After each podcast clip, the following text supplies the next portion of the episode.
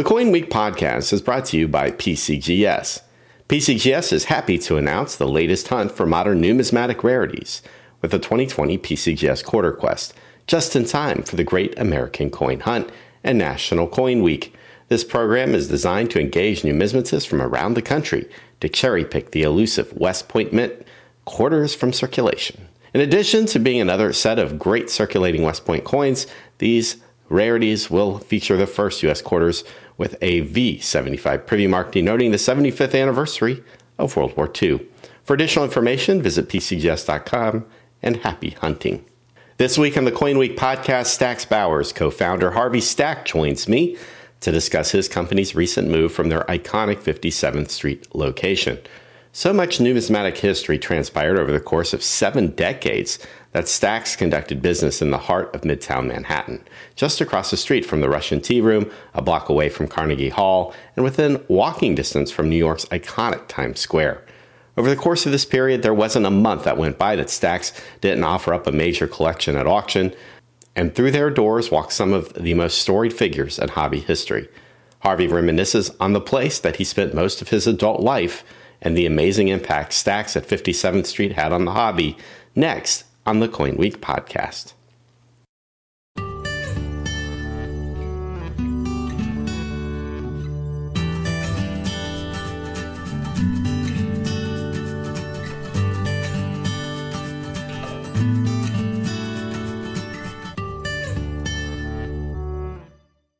Hi, everybody. This is Charles Morgan from Coin Week.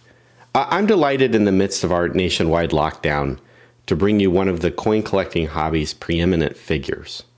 Harvey Stack has worked as a professional numismatist his entire life. Son of another legendary numismatist, Morton Stack, Harvey has served the numismatic community in New York City and across the country as the head of the family business, Stacks which, since the 1950s, has been located in 57th Street in the heart of Midtown New York. Harvey has worked with numismatic organizations too numerous to list and was named by Jimmy Carter to sit on the U.S. Assay Commission in 1976. He worked with Congress to implement the Hobby Protection Act and advocated for the release of the 50 state quarters program. His work with Louis E. Eliasberg and Josiah K. Lilly not only led to the building of two of the most significant coin collections in American history, but also greatly contributed to the growing popularity of our hobby. With his son Lawrence, Harvey and lifelong friend Q. David Bowers formed their present company, Stack's Bowers. Throughout it all, 57th Street, Stack's retail coin location, continued to serve the New York community.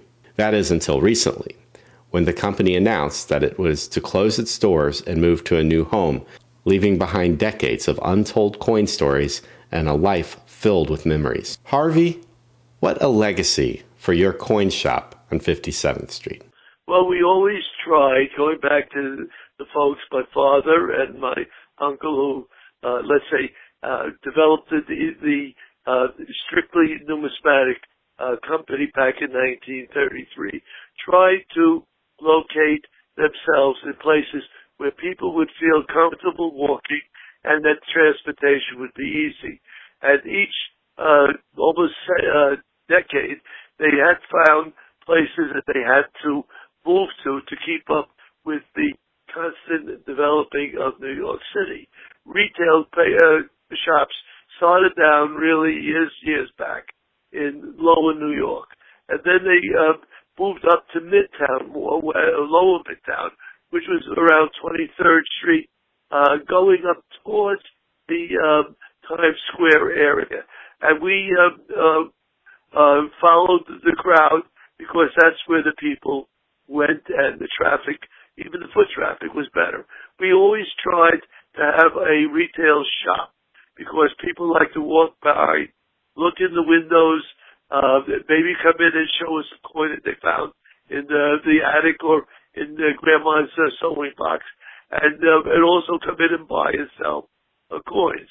So we moved from uh, in the uh, 1930s uh, up from uh, 6th Avenue, 23rd Street, had stayed there for a while, and uh, uh, then this, as the population moved as we say in New York, north, that's going towards uh, Central Park and things like that. We moved up to 46th Street, and we had two different locations there. Uh, one, one was larger than the other.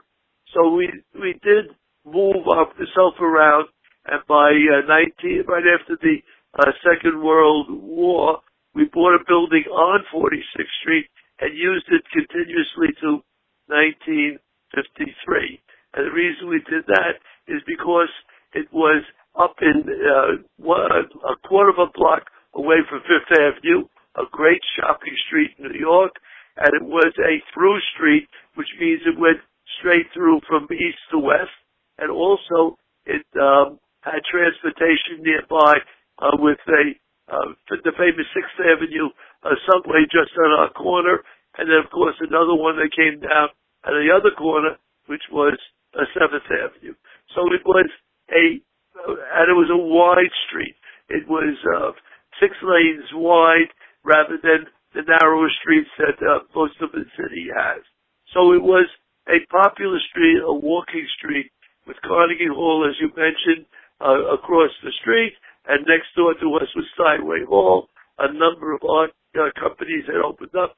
So by 1953, we decided to move uh, to um, uh, West 57th Street, where, and, and that's where people found us very, very easily.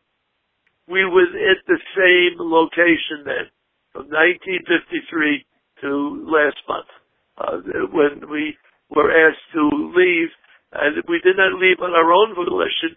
What happened was the uh, Calvary Baptist Church, which is a landmark place, which was part of our large uh, building, uh, also housed the Hotel Salisbury, of which we were considered the tenant of theirs. And the uh, Calvary Baptist Church had to do a major renovation uh, because it, it was getting too crowded with their visitors.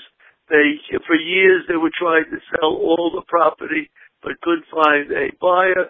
And then, uh, and even as, as far back as 10 years ago, we were asked, would we move uh, when uh, if they find the buyer. We said yes. We didn't think anybody would buy that property uh, because it was so large, and the uh, church wanted so many things, including having the church rebuilt on the site, uh, which was attached to us. So we just stayed there, and um, uh, we lived there. And all of a sudden, uh, about four years ago, they built a skyscraper on the, our corner, which is at uh, 57th Street and 7th Avenue and which was over a hundred stories high, and that all of a sudden made the, the, the part of the city change. And what was changing was they were more people, more builders wanted to build larger buildings on the site. The uh, Calvary Baptist Church and its uh, Hotel Salisbury probably had about 150 to 200 feet of uh, ground space facing 57th Street was attached to a housing uh, building uh, behind it, so that altogether it was a great spot to build a uh, a place. They just had to find somebody with the money. They finally found somebody who would do it, rebuild, promised to rebuild the church on the spot, and we were asked to leave after 67 years. So that's that's the story. What happened? We were not thrown out. We did pay our rent always on time and we always enjoyed having people walk by. So it was a great shock to me, who had been the, in the shop since 1953. I was part of the moving department uh, at that time for 46th Street, and therefore I found that it was a great, let's say, losing a best friend, losing a landmark, losing everything that we had worked to keep uh, going. Of course, the next chapter will be written at the new location. But during your stay at 57th Street, Stack's was not the only player in town. You had some fairly serious competition. So, what did Stack's do differently then to stand the test of time? First of all, when we first started, uh, going back to the 1930s, most uh, dealers that were in New York uh, did um, have showrooms or little offices up in buildings. Very few had retail shops. And uh, my father and my uncle, being uh, both uh, good numismatists and merchandisers said the best way to get people to come to see you is in a street floor location. So they opened this place on uh, 30, uh, 33rd, 23rd Street, I'm sorry, and 6th Avenue, uh, which was right in, at that time, an epic, uh, an epic center, because it was where uh, other buildings were occurring. Madison Square Garden was, was not too far away. Uh, Fifth Avenue was uh, a block away. Broadway was on the other side. So th- this was the type of location they wanted. And then what happened was we when we moved to 46th Street, all of a sudden, within a five-year or ten-year period, a number of dealers opened near us to try to either get those who visited us to go over. Now, what we did, we introduced retail shop, which had sit-down uh, showcases, rather than the jewelry uh, uh, store type case, which was a stand-up. People were able to sit down and relax. We even had a couch and, and some soft chairs in the very front of the, uh, the shop, just so that people would come in if they wanted to rest a little bit, wanted to meet a friend there, uh, what do you call it, uh, waiting for somebody to wait on them. Uh, they had a place to sit, and it became a center of like a clubhouse. Because what happened was primarily on a Saturday, uh, New York City worked a half a day uh, and they tried to, uh, uh, the collectors who worked, a lot of them in the area, came and walked over and stopped over to meet some friends and talk about coins. And we became, we considered the New York clubhouse without having a name in front saying club. And, but we had auction sales at, at the shop. We had, people who came in with collections. We sat and looked at it, advised and we also, of course, waited on trade. And we were just lucky that we had a good inventory to attract those who wanted a very low price coin for a couple of dollars maybe, right up to a more expensive coin. So we, it became a place for people to visit. And that's why, uh, when people came to see me, the first thing I would do if I was sitting in like in the back office and it was somebody I knew, I would run up to the front of the shop as long as my cousins did, and my father and uncle, and greet them and, and get to know them on a real personal basis. It was a friendly coin shop. Yes, we were interested in buying. Yes, we were interested in selling, but it was a friendly place to visit. It also seemed to me that you had a place where a guy like Colonel Green or Colonel Flanagan could show up and rub elbows with somebody interested in buying modestly priced coins. That Stacks at 57th Street was not simply a destination shop for the well heeled collectors, but for all collectors. Right. Well, let me say this. Uh, in nine, I became a, oh, guess you call it a weekend helper at the shop when I was oh, about uh, eight, nine, ten years old. And uh, I first met Colonel Green when he came on a Saturday in his large limousine, uh, uh, came over and said to my father or my uncle, whoever was taking care of him at the time, well, what do you got new for me to look at? And he would look at, let's say, five or six trays of new uh, acquisitions. And uh, he would say, and how much is this whole tray? All these trays. So they put a price on it. And he says, uh, okay, I'll take them. He would take the five trays himself they out to his car, limousine car. They'd put the trays in the trunk. They would take him home, and then the next week he came in again, or or, or sent in a check and paid for him right on the spot. So that was the first encounter with wealth that I remember. The second one, of course, was Colonel Flanagan, who was another one of these uh, collectors that liked to buy quantity like foreign gold primarily. And uh, I remember just taking coins out and showing to them and uh, helping them pack them up and get to get them ready to go. So, and of course, we we met uh, who came to us visiting us from uh, Baltimore was somebody like uh, Louis Eliasberg, who had business dealings in New York and was a coin collector, but he really started out wanting to be a uh, primarily a, uh, a person who could buy gold coins. Because if you remember, In 1933, they put the gold at 34. You had the Gold Restriction Act, and people uh, were bringing gold coins in and selling them because we were able, because the price was uh, of gold had risen to thirty-five dollars, even though let's say a twenty dollar gold piece was, was only twenty dollars to spend. we would buy them. We would um, uh, and also sell them to the public for a few dollars profit here and there. But we were, let's say, a, a place that people got to know that they could get, they could sell their uh, gold or silver or coins to us. And um, so that uh, when Lew- when Louis Eliasberg was talking to my father and uncle one day, he said, you know, someday I would think about trying to get a complete collection. So I believe it was my father said, hey, Lou, let me tell you something. Uh, there is a collection that's coming to the market, and we just don't have all the funds to pay for it. It was the Clapp collection. Clapp collection was one of the almost complete collections of United States uh, coins ever assembled. And Louis Eliasberg uh, asked us to, to try to get it for him. Well, we made the deal. We paid a hundred thousand dollars, which was a, was a humongous amount of money. It was almost a complete collection, by the way, in high, condition, uh, that was ever, uh, assembled. And Louis Eliasberg bought it, gave us $110,000 for it. And that was our pro- profit for getting it, negotiating the deal. And from that point on, we were involved with uh, selling uh, and buying from Louis Eliasberg to get the collection complete.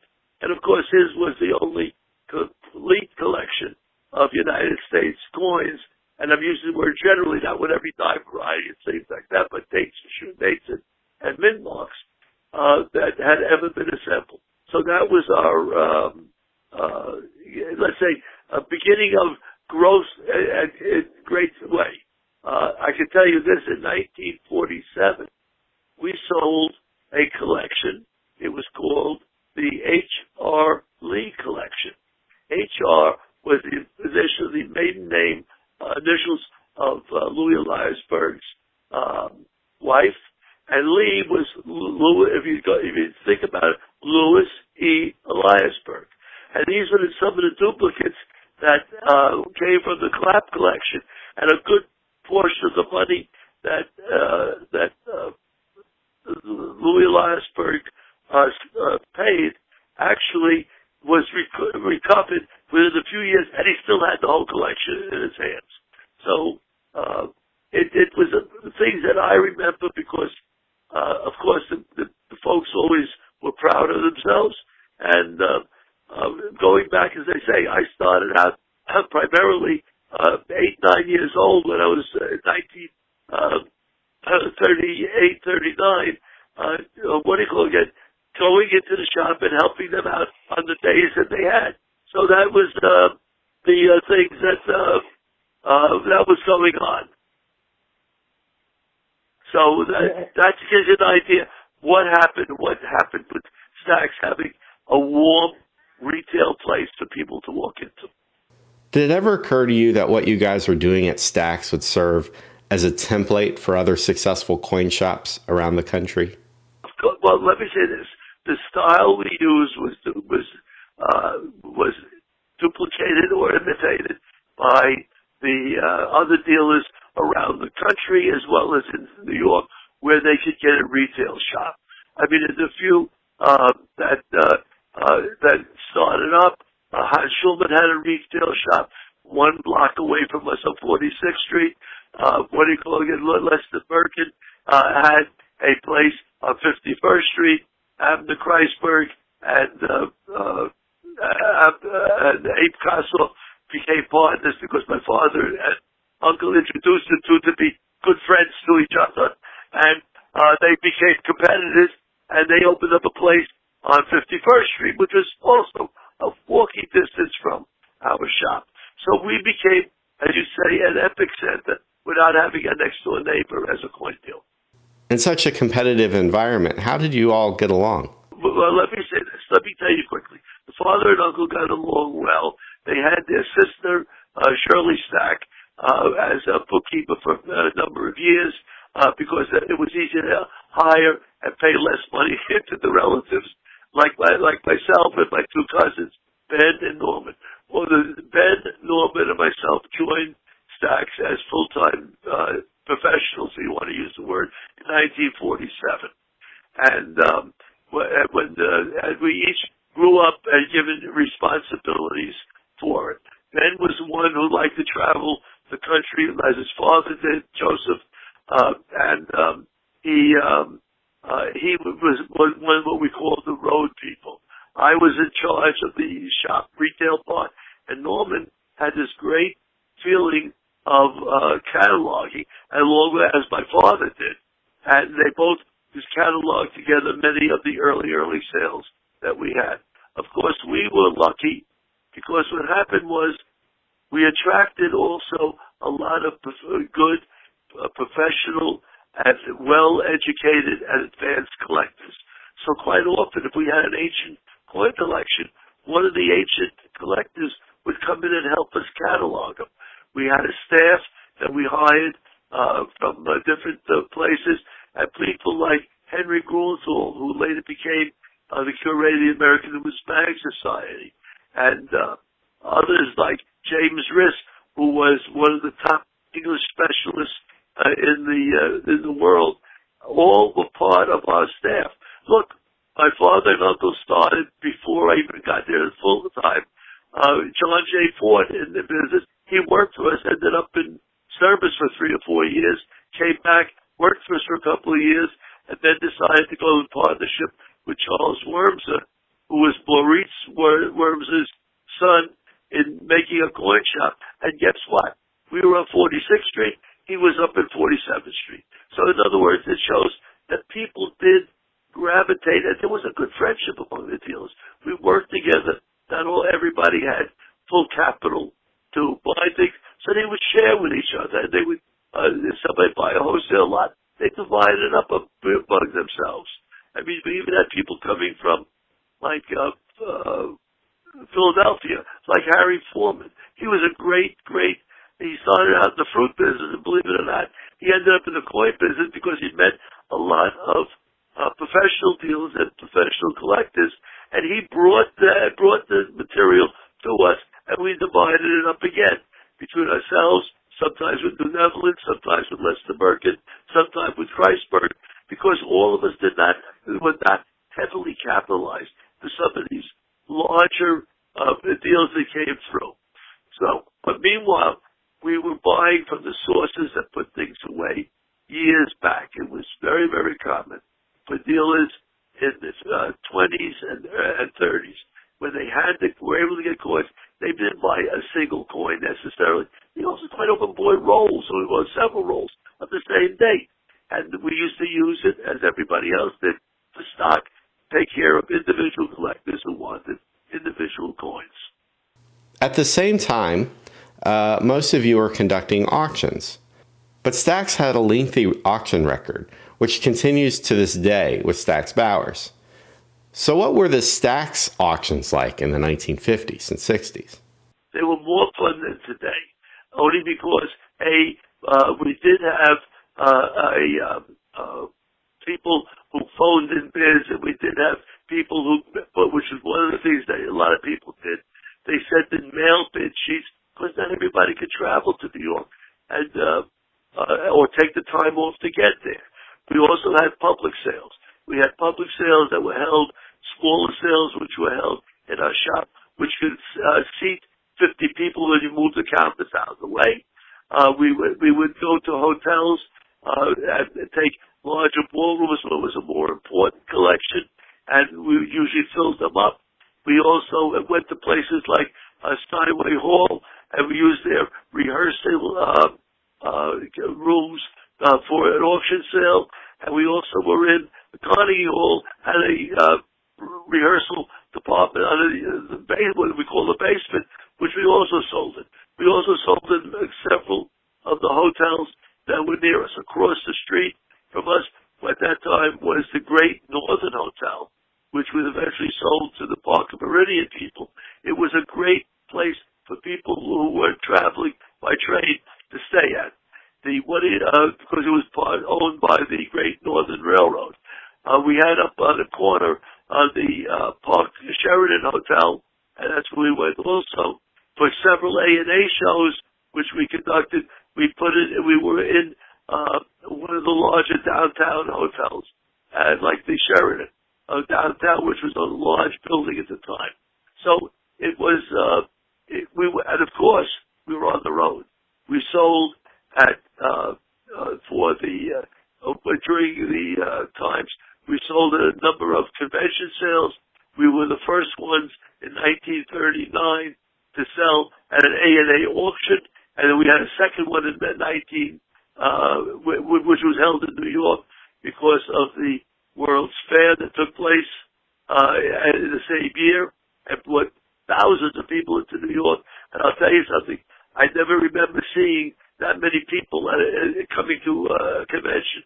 Then, of course, uh, in uh, 1940, we again we took the convention sale because they thought we did so well, uh, and we sold it in, in Detroit. We've had other A and A sales, but then, of course, later on, uh, which you've talked about, we went on the road again with, for example, um, the uh, apostrophe auctions which we started in 1979 in partnership with three other uh, three other coin dealers, uh, which was uh, uh, uh, the uh, Kreisberg, and uh, uh, I, I, missed his name. Uh, but a group of dealers got together, and um, uh, we made uh, a, a special event, uh, usually a week or two before the A and A. So, uh, and that was an 11 year project we kept going, uh, doing. So even as far as the 1990s, we were still getting involved with working closely with a lot of dealers. This was the way we learned to grow. So uh, that's that's what we tried to do.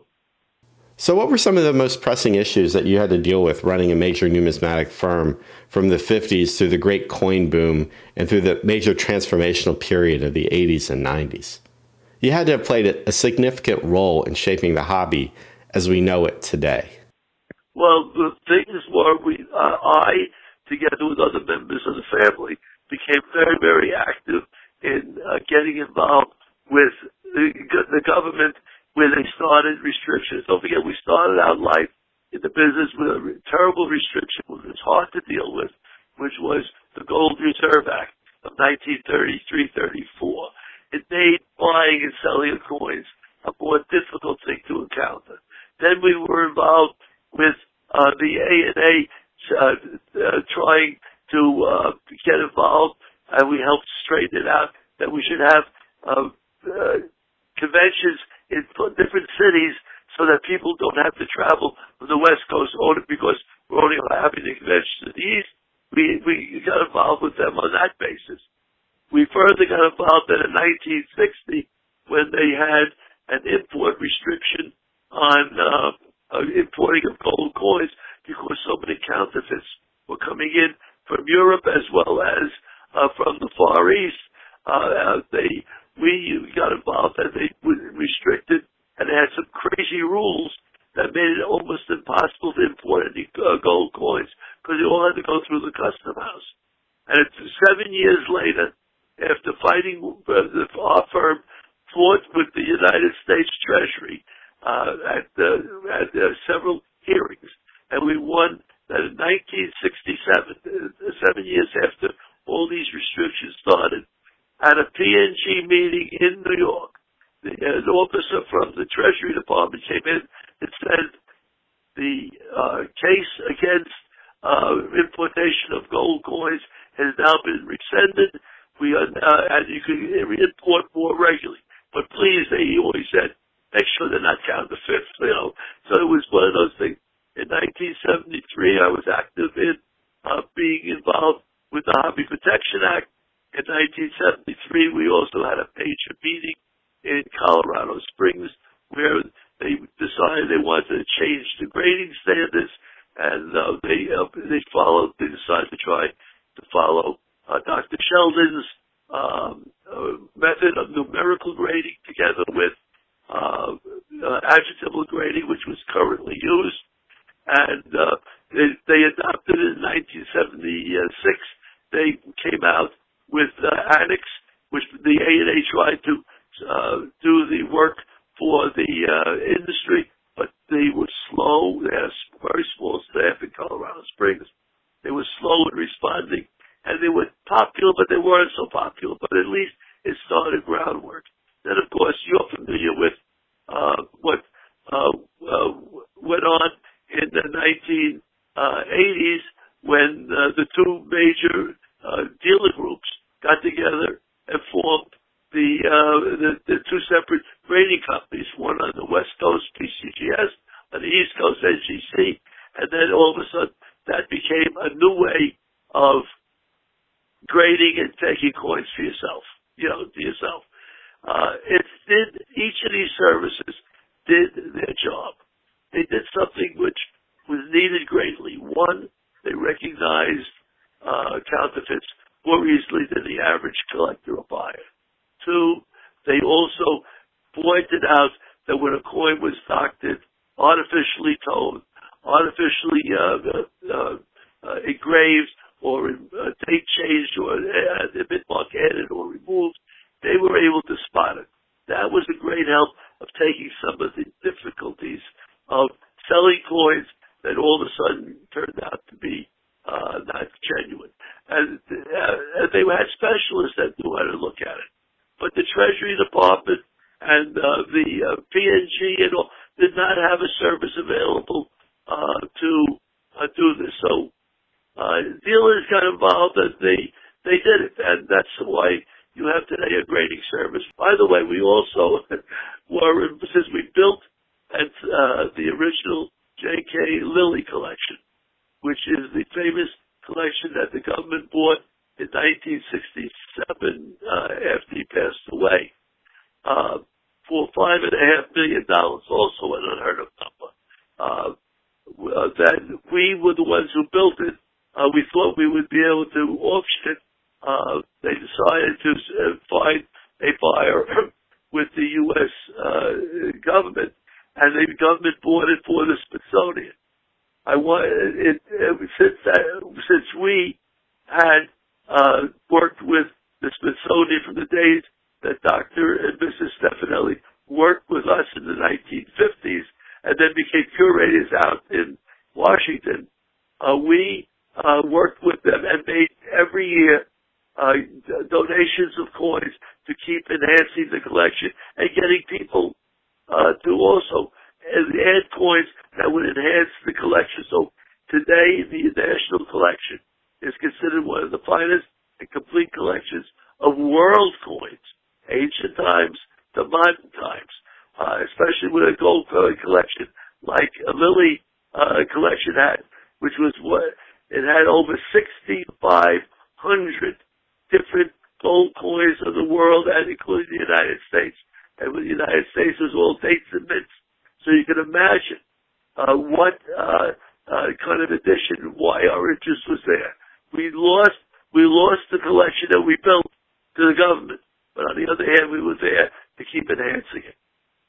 Looking back at 57th Street, what stands out as one of your favorite, all time favorite moments from a career that spans your entire lifetime? Well, I will, I will tell you, we, we had several things that happened. We sold most of the major coin collections that came on the market.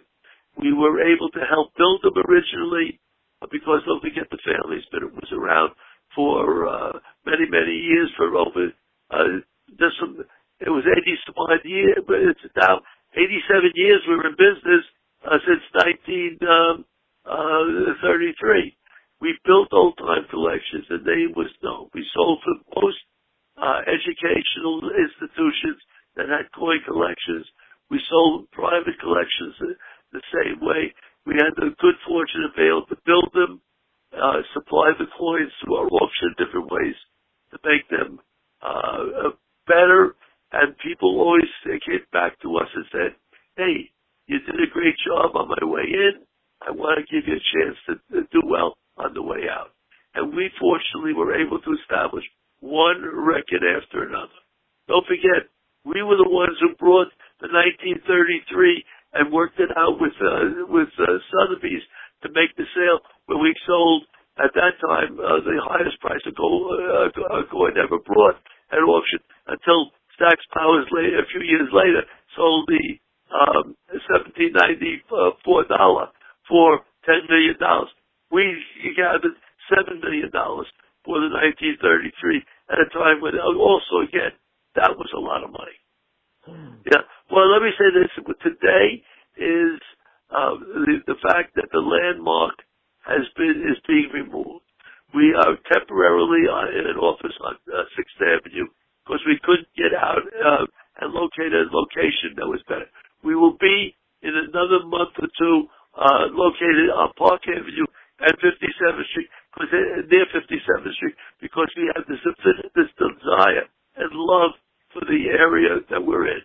It's we're a popular area. It'll be a walk by area. It'll be a place that we'll be able to serve as we did for all the years we were in New York. However, I will tell you this: the day we closed, I couldn't go down to the shop because it was too emotional a departure for me. So uh, I kept. I wished everybody was working there that day. Health, happiness, and a time to enjoy it. But I will tell you this: it was a shock after, don't forget, I was there from 19, myself, from 1953 to 2020. And if you, uh, I can tell you this, I was in charge of riding the trucks in 1953 while my uncle stayed in one place, my father in the other, and we moved the coins from 46th Street to 57th Street. So I want you to know it was a great emotional departure for me, if you can understand. Well, I can't wait to see the new shop, Harvey, and you can count me in as one of those collectors walking through the doors, hoping to rub elbows with some of the most knowledgeable numismatists in the industry.